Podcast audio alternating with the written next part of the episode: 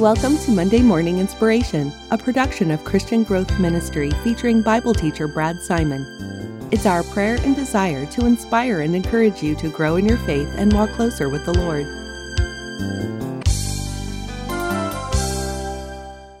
We at Christian Growth Ministry are excited to announce that we have opened an online storefront of merchandise designed to help inspire you and encourage your walk with the Lord. All profits from this store go to supporting ministries like Monday Morning Inspiration Podcast, and allow us to develop new ministries. To visit our store, go to ChristianGrowthMinistry.com and click on Store in the menu. And now here is our Bible teacher, Brad Simon.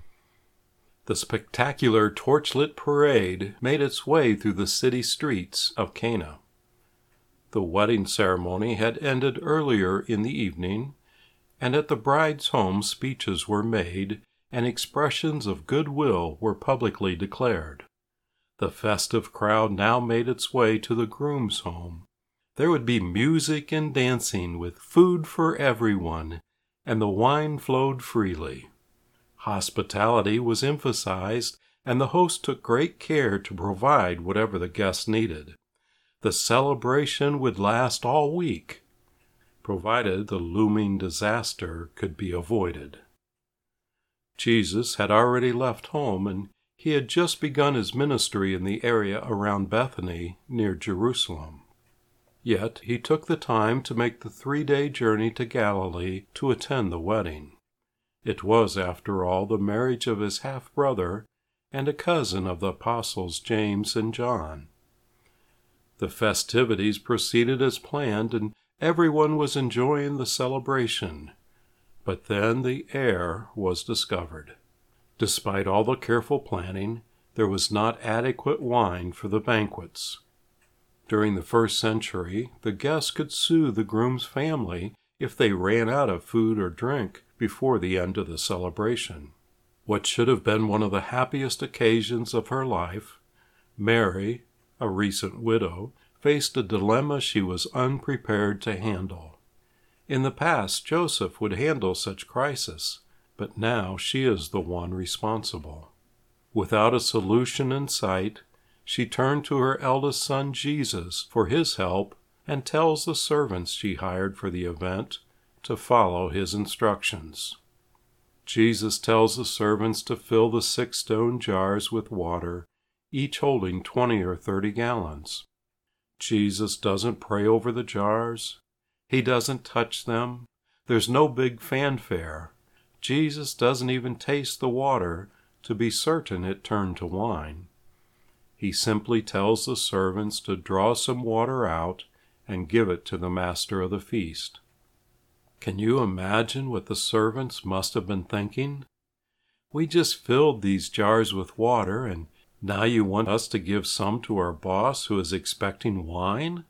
Are you trying to get us fired? But these humble servants were obedient and did what Jesus asked. As a result, they were witnesses to Jesus' first miracle, known only to them and the few disciples.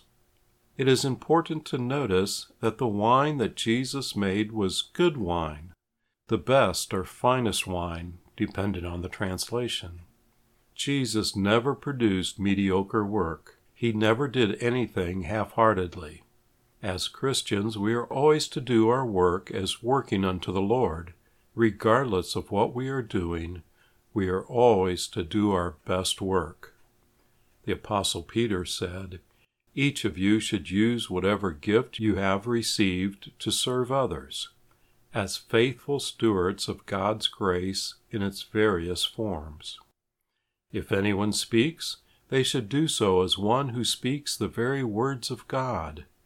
If anyone serves, they should do so with the strength God provides, so that in all things God may be praised through Jesus Christ. To him be the glory and the power forever and ever. Amen. John concludes this narrative of the wedding feast with an explanation for the events. Jesus did this, the first of his signs, in Cana of Galilee. He revealed his glory, and his disciples believed in him. Certainly, Jesus turning water into wine solved the temporary problem at the wedding, but John lets us know there was a greater purpose. It was a sign to manifest his glory. Did the sign work? Absolutely. John says that as a result, his disciples believed in him. This narrative of Jesus is filled with symbolism. John is very specific in stating that the jars Jesus had the servants fill were for Jewish rites of purification or ceremonial washings.